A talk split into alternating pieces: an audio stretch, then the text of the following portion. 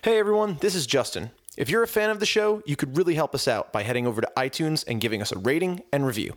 Thanks for listening. Tonight, we're all perked up to bring you a very special episode of This Is Happening America. I'm Justin Mara. I'm Mark Betancourt, and Justin, I'm so excited for this episode because we get to talk about one of my favorite things coffee. I love coffee.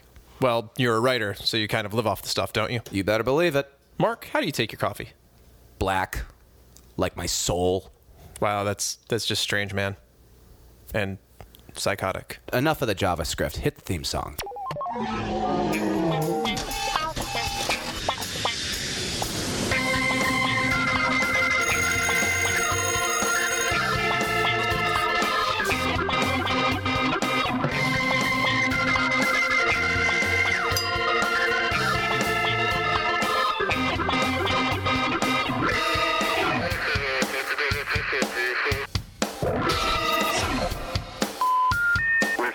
The number you have is not in service at this time. In our efforts to continue bringing you news that's local somewhere, we're traveling all the way to Oakland, California, where a local coffee roaster has been bringing you great coffee that isn't just for jerks. Industry Coffee Roasters is the brainchild of co founders Ryan Mahoney and Aaron LaNympha, whose paths first crossed over, you guessed it, coffee. They decided to open up the business of their dreams with great world class Java in an approachable atmosphere. We're not getting paid to say any of the good things you're about to hear. We just think they make some awesome coffee. So, after contacting the owners about our podcast, we were lucky enough to have co founder Aaron Laninfa join us over a chat room for some coffee talk. What follows is a conversation we had with Aaron earlier this month. We are here with Aaron LaNympha, uh, coming to you from Oakland, California. Say hi, Aaron. Hi. It's okay. Um, this is just going to be an audio podcast, so any funny faces that we make at each other, the audience will will not uh, get to see that unless we allow them to later in post. Aaron, uh, thank you so much for joining us tonight. of course. Um, we're we're really excited because Justin and I are both uh, very big coffee connoisseurs, and you happen to have a, a, a business and a company in Oakland, California that makes really good coffee. We're actually both drinking it right now. It's absolutely delicious. It is. In preparation for this episode, we Googled what to look for in a Sumatra. and what did you find? The the level of acidity, the texture, the weight, and you know, high marks across the board, Aaron. This is a fantastic coffee. Yeah, you hit all the notes. Aaron, just like first off, talk about your small business and and what you uh, what you decided to do with uh, with coffee and how you got inspired to start your own coffee uh, business. Ooh, good question. Uh, so I, I, like you guys, I love coffee. I'm probably, uh, I'm not as fancy as you Googling what Sumatra should be, but uh, I worked at Starbucks for the better part of 10 years, God help me. Uh, and I worked at a restaurant cafe after. So coffee's always been in my life. It's inevitable.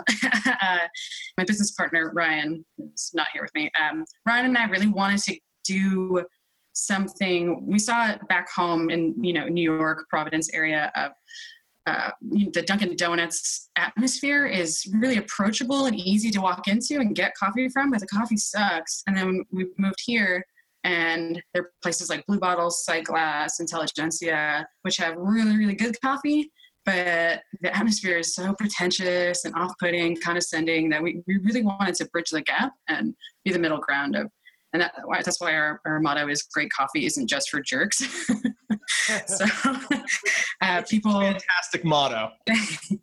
I like great coffee, and I hope I I don't come off as a jerk. Although Justin edits me and makes me sound like a jerk sometimes.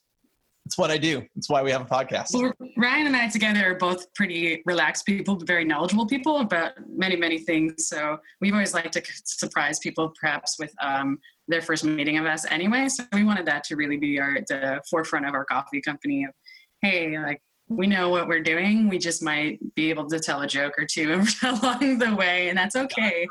I imagine it's a good icebreaker. Yeah, for sure. Aaron, in your opinion, what makes the perfect cup of coffee? What do you look for? For standard, obviously, the perfect cup of coffee is proportion, uh, the water you use, and the grind. Those are accurate, of course. Um, for me personally, I think that's really uh, the perfect ideal coffee is really objective. so for me, that that even I own a coffee company. It still varies throughout the day. You know, if I'm hungover and I just need something, I'm just hurting for coffee. I will. I like diner coffee serves a very specific purpose. And I love diner coffee for that reason. Yeah, I get that very often. Um, do you, you know, you don't drink coffee out anymore? Oh no, I drink coffee out all the time. um, and I you know, I do when I go home, I love going to Dunkin' Donuts, maybe not every day, but you have to really be in that mood. There's something very different about having, a, you know, a fancy cold brew coffee or, or going to walking in a Dunkin' Donuts and getting a 60,000 ounce, you know, heavily laden French vanilla, God knows what coffee. Like it's really pertains to your situation. For me, I personally don't like my coffees over roasted too much. I'm more of a medium roast person. So that's where we took our company. Sumatra to me was always a very, very dark, very heavy coffee. Um, yours is very light and um, very clear. It's, Why? It's yeah. almost it's almost fruity.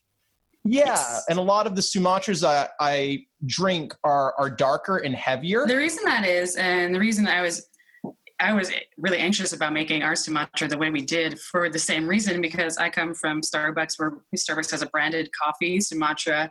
That was actually my favorite coffee when I worked there. I, loved those dark roast coffees, those really in your face coffees. Um, and I loved all those Asian Pacific coffees anyway. And they have a lot of character, a lot of herbal notes to them. But I really, um, so when we were able to acquire some, in my head, I still had the notion that would end up that way. But I also know that those coffees are so over roasted and takes away all those little nuances um, that we don't really get to see otherwise. It just leaves those really strong, strong flavors. The you know the bay leaf, the basil, all that pear, like right in your face, savory flavors. And so we decided to scale it back a lot and let a lot of those more natural, quieter tones come out, which is where you get the fruitiness. Even I was really surprised the first time I had the coffee that from us. Um, so just not over roasting it is the long and the short. As somebody who's lived a decent part of his life on the East Coast and the West Coast, it's like Mhm.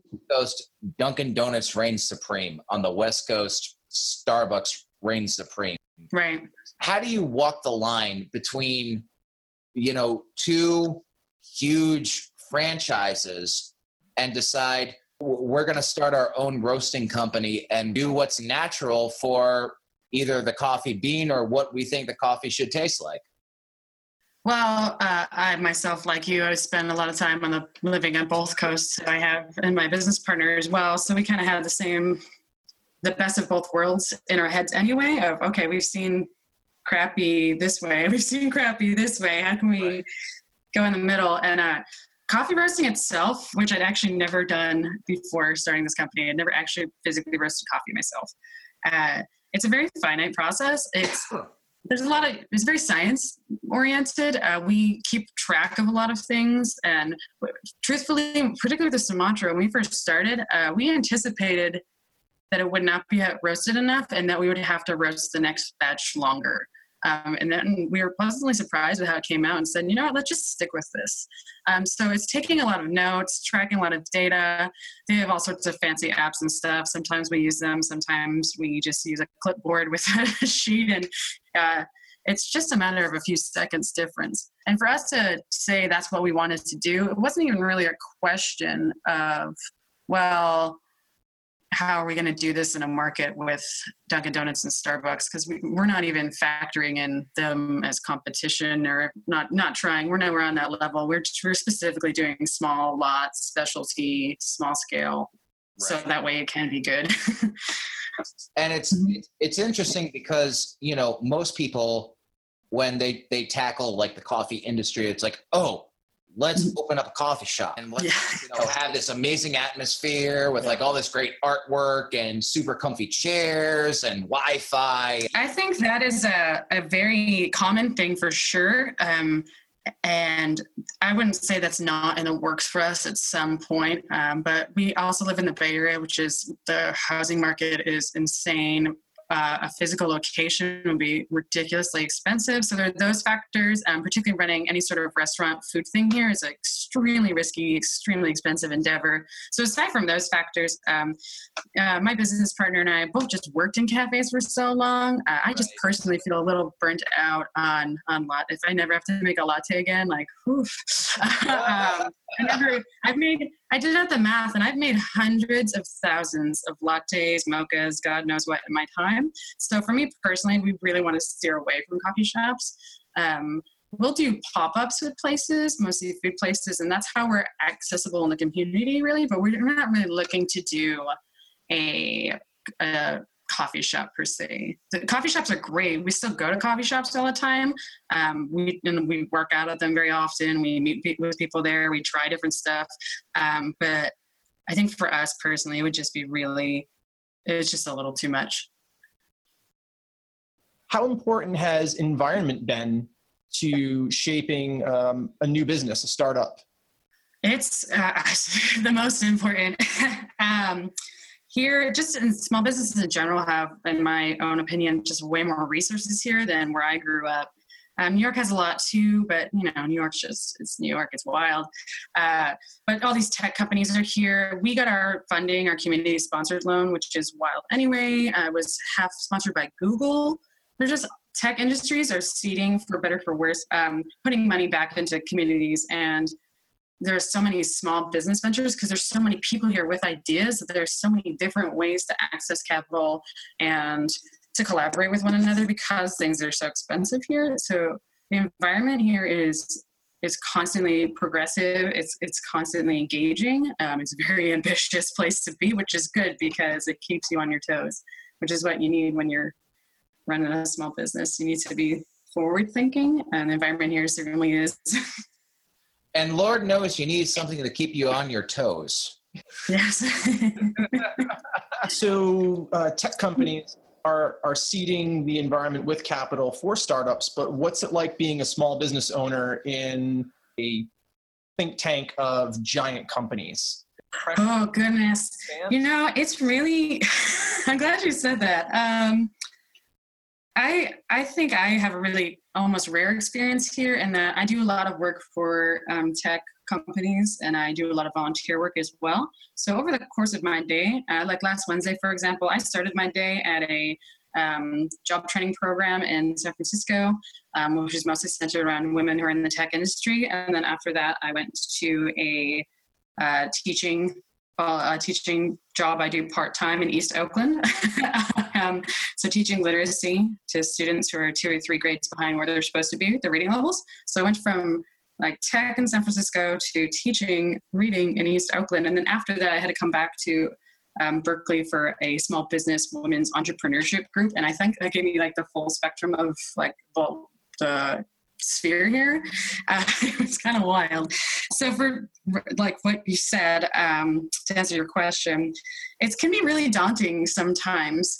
But I think instead of feeling maybe um, a little terrified of that, um, utilizing them for the exposure they give and um, the money that they do have because they often do a lot of you know seed accelerator events or like for us the um, google sponsoring part of our loan things like that um, they are interested in giving back to small businesses it's just a matter of you, you working it the right way but it can definitely be intimidating but it's intimidating just living here sometimes. Of wow, my goodness, like Twitter is right there. kind of wild that basically everything I've built my own personal identity around for my entire life, every like magazine subscription I've ever had, every product I use or company I really like is based right here. Erin, well, you know, when you're talking about like, and obviously, like you guys are a coffee roasting company, and most people just want the caffeine others of us who are a little more, you know, with it, we want our coffee to actually taste good. So, what goes into the process with you and your business partner and your company as far as picking the the beans you're going to use to to to sell? My business partner handles most of the selection, but I do help him. um, we're just very curious people, and he's a very creative person. He's much more creative than I am, and um, so he you know we all we each have our favorites anyway um, but we buy small lots there is an importer um, very close here in oakland called sweet maria's that we really like and pretty much you know it's trial and error um, we sometimes take green samples from the coffee roasting place um, just trying new things they're small lots so if we like it we just buy it all and sometimes it's just as simple as hey, I've been reading a little bit about this, or something like Sumatra. I, I've had Sumatra, what I think Sumatra is in my head, and this has Sumatra on it. Let's check it out. Um, a lot of the coffees we've been buying, like the Congo, um, there is the Zambia. Um, they're from countries that notoriously have very good coffee, but also have a lot of um, political turmoil. And so the fact that they can start having coffee beans for sale, one, obviously boosts their economy, but two, um, it shows that the, the politics are on the mend there, which is a good sign. So we were kind of quick to jump on those things um, because one, the coffee is great, but, but also um, it, it's it's showing progress and right. it's new and it hasn't been around for a while. Well, that, that that's actually a really interesting point you just brought up. It's like you know, oftentimes it's like for consumers, they just go to the register and order whatever they order. Like, how much does um, does politics influence importing and exporting? It's kind of wild. So I have a keen interest on global um, politics and global economics. Anyway, just as a human, I love data, numbers, and I love seeing connections and things. And those are really, really important when you look at how the world interacts with each other. But I never thought about it for coffee. I never put my life with coffee with that part of my life. Um, and now that I'm this is my job. Uh, it's been a really interesting process. It's really, really heavily entwined. Um, and as you can imagine, uh, the way capitalism interacts with the coffee trade can be a little problematic from time to time. Um, so you have the, the main four humongous companies that basically dictate how the market works. Um, but that also affects, you know, it, it affects how everyone, like the people, the farmers are in their respective countries are affected by how much pay they get and the quality is affected because if they're not getting paid enough, they're not working enough to like they're not being particular enough. So then they're selling out crappy coffee. Yeah. Um, it's they're all. Um, at, when I first started reading about it, it kind of made me angry. um, yeah, and one of the- so I mean, we're doing the best that we can with you know being sensitive to all those ideas. It is a hard process, but we can't pretend it's not um, one of the things that uh, Elise and I always try and do um, when we're purchasing coffee is look for uh, fair trade, uh, fair trade logo, yes. um, to make sure that you know people are being treated ethically and humanely. But right. recently, I was mm-hmm. I was reading like even that is it, yeah. It's another kind of level of bureaucracy that yeah. um, is not necessarily with farmers and growers themselves. I'm sorry, what was that? Uh, are we industry coffee roasters? You guys um, with we are we, none of the coffees we have right now have that process behind it. Um, but we actually in the next few months, and um, if you've had our Honduras coffee, I hope you like it because uh, our friend actually owns his own coffee farm in Honduras. So that's our next big step. Um, we'll hopefully be going to Honduras by the end of the year, awesome. checking out his farm and getting stuff directly from him. So we're going to have Honduran coffees uh, regularly um, which is great because they were amazing. so that's coming just around the river bend for us. Um, and we'd like to do more of that stuff as we're able to. So where where do you guys want to take industry coffee roasters in the future? Like what's your five year plan for the company? What's your what's your 12 month plan for the company? Yeah. you sound like my investors. For us personally, uh, we we put our own money in into this and obviously a lot of time. So uh, I think I'll be gracious and say I'm not a millionaire. Um, and you know, we particularly around here, we see a lot of people who start new things and have lots of venture capital and money throwing in, and, and you know, good on them if you can do that. But we didn't really see a way to do that. So um, we are kind of going slow and steady wins the race here. But um, for the next few weeks, we're launching subscription boxes. Um, so people who really want our coffee can have it just mailed to them, and it'll be really effortless. Um, that's the new big thing coming up we're trying to explore more um, and we're, we're partnering a lot with the small places here um, there's a lot of coffee companies like there's a lot of coffee in the bay area in general So we're trying to work with um, up and coming places that are smaller, kind of like us. They're putting their own money forward, and hey, how can we help you? Um, a friend of mine just started a really amazing brunch pop up, so we provide coffee for him. Um, supporting our friends and the people around us. Um, we're donating to the Oakland Veg Week, which is up and coming up in May. Uh, just really, we're, we're really rather than going buck nutty crazy, um, trying to find the right opportunities and really like working with those people. And as long as I have free coffee, I'm pretty happy. So when you wake up, when you wake up in the morning and you brew your own cup of coffee, what's the Mhm. what what what's the piece de resistance to it? It's like what what what's breakfast like with with Erin once she's had a cup of her own coffee? Oh God. uh, uh, I mean, I'm a French press kind of person. I don't know if I should say. I can't say that in the Bay Area, but uh, yeah, I'm a, I'm a French press kind of person. So that way, I get myself a sweet cup and a half. I'm kind of a I'm a really busy, crazy lady. So I'm usually I'm home like throwing some frantic run out the door in the morning, but that's usually what my morning looks like. take us take us back to that first um, batch of coffee that you guys roasted. What Oof, was okay. it like seeing? What was it like seeing that first batch of coffee come out of the roaster? to be honest with you, I was a thousand percent terrified of the entire process. Um, if you've never roasted coffee um, or you know never thought about it, which I hadn't for most of my life, uh, it's a gigantic machine. It gets very hot, and I am very clumsy. I am very prone to accidents, and I was expecting to burn the building down, uh, lose an arm, uh, a finger at the very least. um, and we actually had someone with us, a trained individual with us. He was super supportive. He's like, "You got this," and I was like, "No, we're gonna ruin everything, waste tons of money, time. Like my face is gonna melt off. Something wild's gonna happen." Um, so when we got it through the process and dropped it out and let it dry, it was like, okay, I did that part. Like I did the tangible part, but now it has still it can still taste terrible. like I was really anticipating something going wrong, to be honest with you. And when we got back to the house and ground it up and had a cup, like, oh um, like I almost wanted it to be bad because I wanted it to reaffirm all my wild neuroses and fears, and it was great. so I felt awesome after that, but it was a long process. But it feels awesome, and it feels strange to drink coffee and be like, this is great, and I did this. It's strange, but it's nice.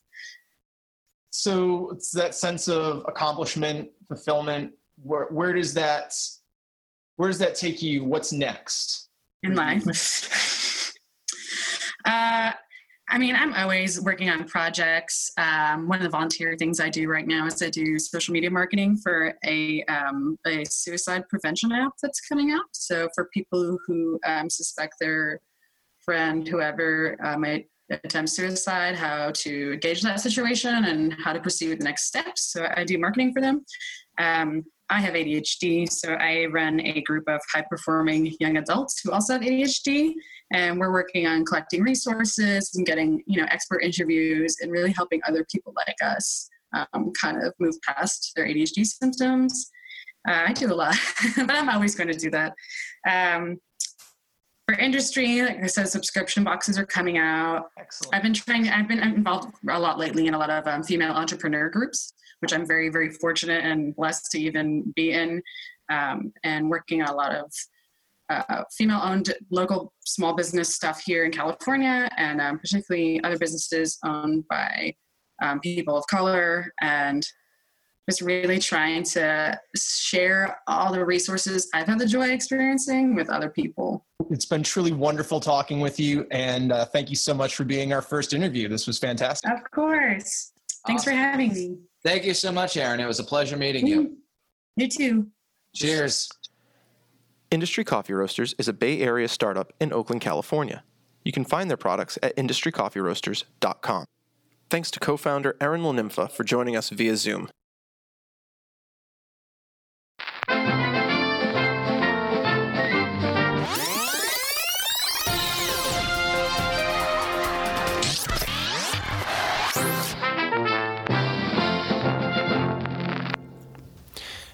And that brings us to this week's installment of News That's Local Somewhere because just like politics, all news is local somewhere. Mark, what's your first story? Well, uh, I've got a science article here because uh, we love science too. And this one comes from uh, NBC News where uh, we've got a new discovery, a new species of moth with a wingspan of just 0.4 inches. That, that's tiny. It's very tiny. It's very tiny. But the reason why uh, this article caught my eye is because they decided to name the species after our president.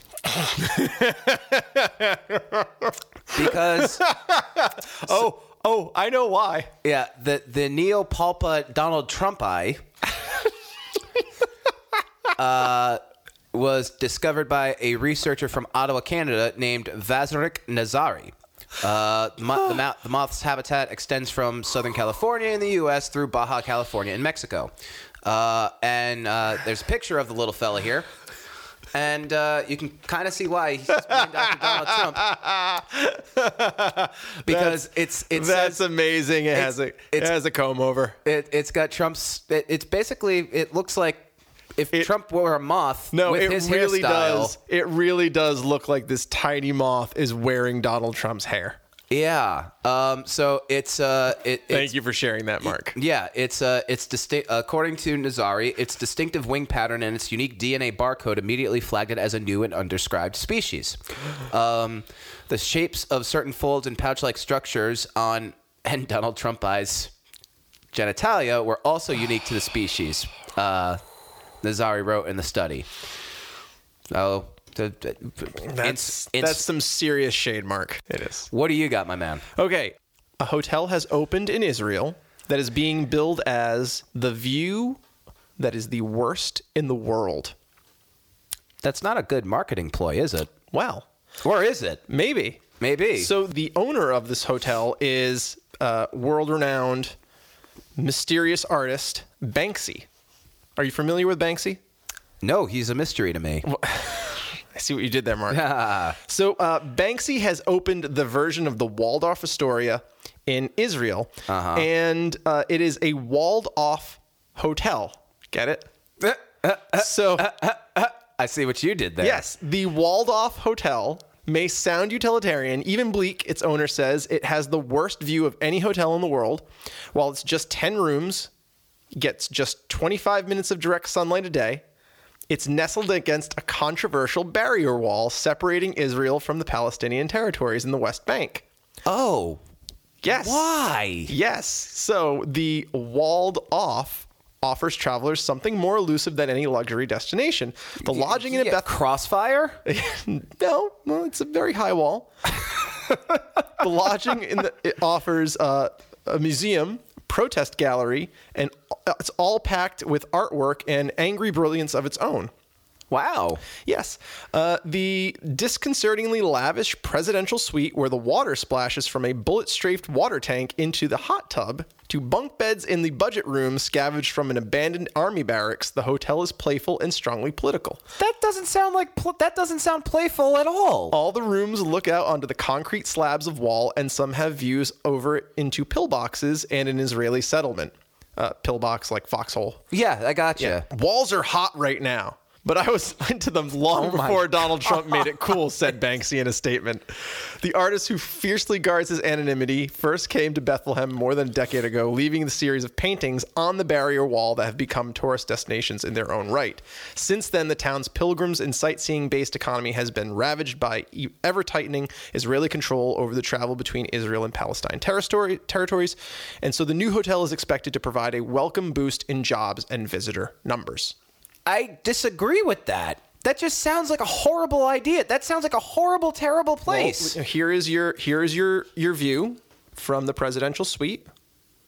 yeah, look, that looks terrible. Here is the walled off hotel front front entrance. Well, I, the front entrance is very nice. here's a statue in the museum. okay, well that's nice. Well, the bellhop's in a in a vest, so that makes it better. What else you got, Mark? I found my next story uh, from the weird news section of the Huffington Post, which I typically like to frequent for this segment because they always end up with a real humdinger. And Did you get a humdinger for us, Mark? I I got no, I got an X Man, Oh, a It- real life X Man. do tell. It's amazing. So this th- this guy is so powerful. He's become his own tourist attraction. Uh, he's been marketing himself, and this is how he's been making a living. He's 47 years old, uh, based out of Chicago. Dipped himself in molten steel and calls himself Colossus.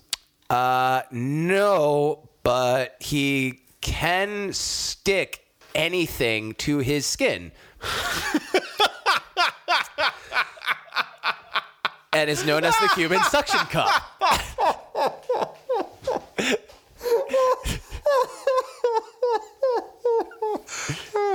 We will definitely link you to this one. Um, the picture I'm looking at is just a man with a water bottle stuck to the front of his forehead. and a couple of beer cans.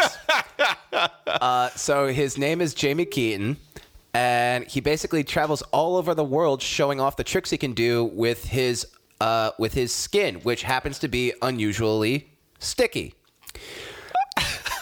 Uh, he he does in fact own a Guinness World Record for most drink cans placed on on the head using air suction because of course that's a that's a Guinness World Record. Quote in the article: Everything sticks to me as long as it's got a hard surface. Look, and he can do tricks. He can pour bottles of water from his head. Isn't that awesome? that is that is amazing. Listeners, all I'm going to say is we're uh, we're generating some serious content for you here. Um, There's a lot of videos and gifs of, of him doing tricks. Oh, my Um, goodness. he has uh, been to the doctors. Um, he the doctors say he is a he's, rel- a, he's a mutant. he he's a relatively healthy person. Uh, he doesn't have anything wrong with him, uh, and he doesn't have a he doesn't have a strange illness. It's just a mystery as to why his Things stick to his him. skin is just so sticky. Look, that girl can't even pull that can off of his head. Can't do it. All right, Mark. Are you familiar with Lyme disease?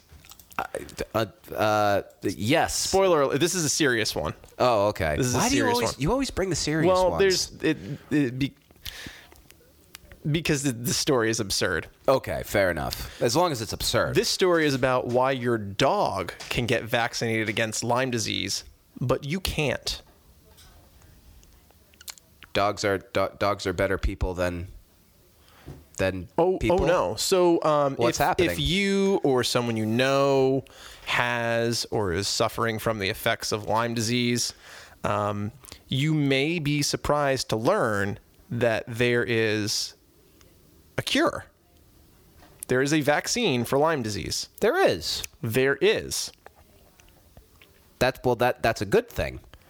Uh, it is, except that if you are a human being, you cannot receive it. Why not? Uh, well, uh, Lyme disease is the only infection where we have a safe, effective vaccine, but it is not available to the public. That's not, that uh, seems stupid. Yes. In 1975, a doctor named Allen Steere uh, was at was sent to Connecticut town of Lyme to look into a mysterious cluster of kids who had gotten arthritis.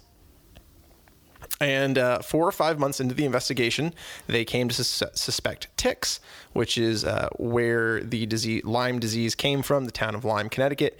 Um, they immediately began working on a treatment. Lyme disease was an epidemic by the 1990s, and particularly in the northeastern United States, Uh-huh. uh, as you may know. And it's a blood-borne disease. And uh, they they introduced a vaccine in 1998. Oh. Yep. And didn't tell anybody. Oh no, they told lots of people and they did a bunch of studies. But then self described vaccine victims came forward, perhaps similar to today's anti vaxxers that Oh. believe the MMR vaccine causes autism, but is not shown to cause autism in anyone. That's absurd. Yes. So this group of people got together and said that the Lyme vaccine gave them arthritis, and it got into popular law. It got onto the internet, which was brand new at the time uh, for most people. And there were a number of East Coast lawyers who actually started putting together class action lawsuits against the Lyme vaccine. And uh, today, you cannot receive it in the United States, but your dog can. Can loophole?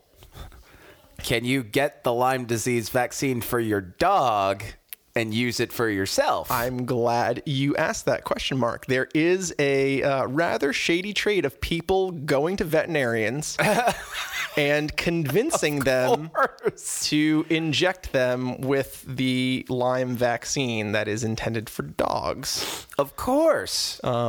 The Food uh, and Drug Administration and the Centers for Disease Control looked into the claims and continued to recommend that people exposed to tick-infested areas get the vaccine. Uh, but the the media campaign on the internet and news, the damage was done. And uh, today, your dog can get a, a vaccine, which uh, what it does is it puts an antibody into your system that infects the tick and renders the bacteria in the tick inert. Oh, So it's it's a vaccine and it also renders the tick unable to infect anyone else. right. Yeah. But but we can't have it. Can't get it Can't get it unless you're a dog unless you're a dog or a cat or or, or a cat. or you're a, I guess a shady veterinarian Yeah. who will like treat a human being. I imagine there are laws against that. I would imagine. I would also imagine that that there's a lot of people. There should be a lot of people that are ticked off about that. Uh, I know many people with Lyme who would gleefully jump at the chance to uh, experience this vaccine. Yeah, that pun went right over your head, didn't it? Yeah, That's okay. I missed it.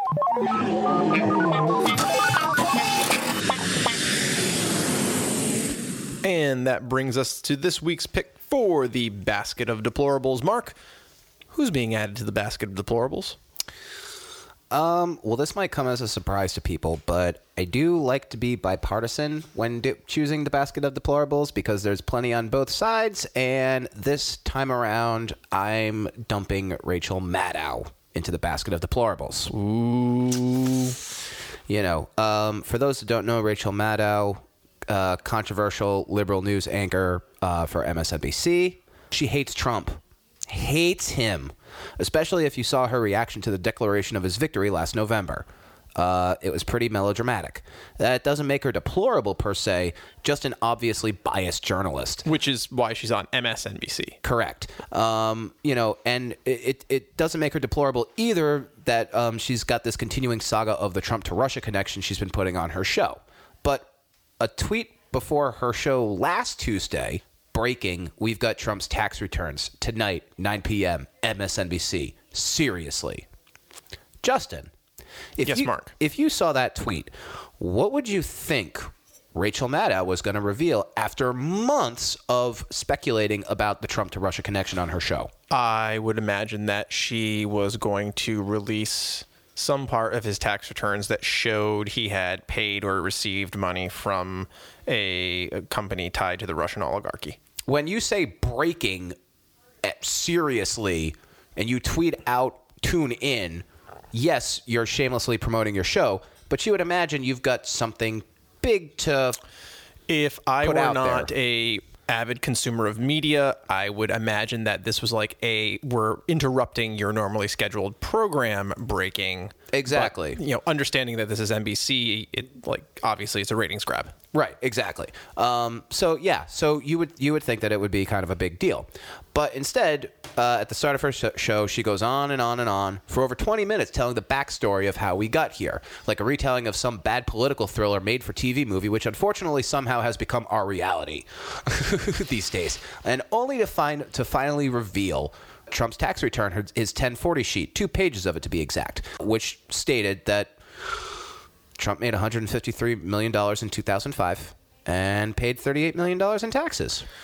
which correct me if I'm wrong, uh, was what we knew in June of the election cycle, or the last tax returns that he had made public was in 2005. And she gave, and she went on to defend and say to defend and tell people, listen, we broke the story correctly. We were totally transparent about what we got, and we told the story the way we had it. That, that's Except it's a non-story. That's great, Rachel. Yeah, except you didn't have a story. You had no story. There's no listen. And it doesn't have to be like this obsession with Trump's tax returns. It's like, yes, I get it. As a president, yes, I've- in full transparency, you should disclose your tra- your tax returns. And uh, oddly enough, it's uh, been debated as to how she got the tax returns because supposedly she received them from uh, Daily Beast contributor uh, David Cay Johnston, uh, who she discussed the, who's a financial journalist who she she discussed the forms with. They had been somehow given to him in an envelope at his post box at home. Weird. How they got there, we don't know. Some say somebody just tipped them off. Others say others say maybe Trump planted it or dumped it in there, or somebody from Trump's campaign. That would be fantastic. That would be fantastic and an excellent troll job from the from from uh, from the POTUS. Well, here's the thing. I believe two nights prior, Maddow had just got done chastising the media for continually covering his tweets and how she was no longer covering tweets and her viewership and the quality of her show went up and blah blah blah blah blah. Two days later, this. Yeah, reporting non stories. And now people will call this fake news. It's not fake news. What I call it is bad news. It's- it's bad reporting. It's bad reporting. It's bad journalism. Not the accuracy, but the content, playing it up, making it a ratings grab. You know when you tweet that and you're a reporter who's been going on and on about the Trump Russia connection, you know people are going to see that and go to your show. You know what you have. You know you don't have what people are actually going to look for. And yeah, you can blame the people for expecting it, but you can also blame the reporter for playing it up, which is what so many journalists and news media outlets are doing right now, and it's doing the country and the people not a bit of good. And finally, it's time for our Tulsi Gabbard Star, Spangled, Awesome Award. Justin, who is receiving an awesome award this time? It is controversial. You may not agree with us, but this week we are awarding our Star Spangled Awesome Award to Mr. Colin Kaepernick. Yes, controversy, NFL. Full disclosure. Yeah. He's not getting an awesome award for taking a knee. No. That is not what he is getting the award for. But in light of taking a knee, some interesting things have developed. Colin Kaepernick pledged to donate $1 million from jersey sales this November uh, after the, you know, the outrage over his taking a knee. And he's making good on that promise. Yep. As of December 1st, he had allocated over $200,000 of that money in $25,000 grants to causes such as Silicon Valley Debug, Just Cause, Urban Underground, Mothers Against Police Brutality, and the Black Youth Project 100. He's also donated equal amounts to Gathering for Justice, Justice League, Communities United for Police Reform, and the I Will Not Die Young campaign. Yeah. I mean, here, here's the thing agree or disagree with the politics, agree or disagree with the statement. The guy is genuinely giving out, you know, and trying to do some good and trying to do charity work. Um, we don't know how much more charity work he's going to be able to continue to do. Yes. because uh, he has recently opted out of his contract with the San Francisco 49ers and is currently unemployed as a football player. But if you keep buying his jerseys and burning them, I'm confident he will continue to donate the proceeds from those burned jerseys to worthy causes. We think so because he hasn't stopped. Just recently, he donated over $50,000 to Meals on Wheels. Uh, which is in talks of getting their uh, their budgets uh, slashed by, by from federal funding. Right, trying On- to bring their budget back to new. and new- I yeah. and I refuse to deny the irony of him making that donation uh, after Donald Trump kind of threw, Yeah, some threw shade some shade. at Kaepernick at, at his uh, Monday rally because we all know the president loves a good rally. He's still on the campaign trail. yeah, he's campaigning for uh, 2020 already. yeah, and th- there's also th- this this other news that he got a plane Yeah, so there is currently an internet campaign, a Twitter campaign that's trying to uh, send desperately needed aid to Somalia, where they're in the grips of famine and drought. Um, he's part of that campaign, but he was involved with getting uh, Turkish Airlines to supply a 60 ton cargo plane that they could fly food and water to the people there. We'll link you to that in the show notes. But he recently posted a video to his Twitter campaign, uh, which he stated that in 24 hours, their GoFundMe had raised $1 million. So That's insane. th- that's. You know, Colin, we've got a we've got a cause we're very passionate about. Uh, that if you want to hop on your Twitter and spread some love, you seem to have a good platform. Yeah, well, and I mean, listen, the guy's do look, again. The guy's doing great charity work. You know, the action that spurred it, unfortunately, may or may not be uh, overshadowing the good work that he's doing. Yes. and you know, again, despite your politics, despite how you feel about that, the You guy, can't, you the- can't deny the guy's doing some awesome stuff. the guy is paying it forward. Uh, we'll see if a, if an NFL team decides to continue to pay him to pay it forward. Mark, you have anything you want to plug this week? I do. I want to plug and give a special shout out to the Neverland Children's Theater of Bristol and Warren, Rhode Island. They've got their big spring musical coming up this weekend called Neverland Rocks, which is uh, an adapted script that uh, yours truly actually wrote for them. Uh, it's a combination of the storyline of School of Rock with some Schoolhouse Rock jams in there, and uh, Love me some just uh, and just my own crazy trippy zaniness for trying to write adult material for kids, which can be quite challenging. They'll be uh, performing at Kickemuit Middle School uh, this Friday, Saturday, and Sunday. So you can go to their Facebook page at Neverland Children's Theater and uh, check it out. Tickets are probably still available. Cool. Justin, you plugging anything?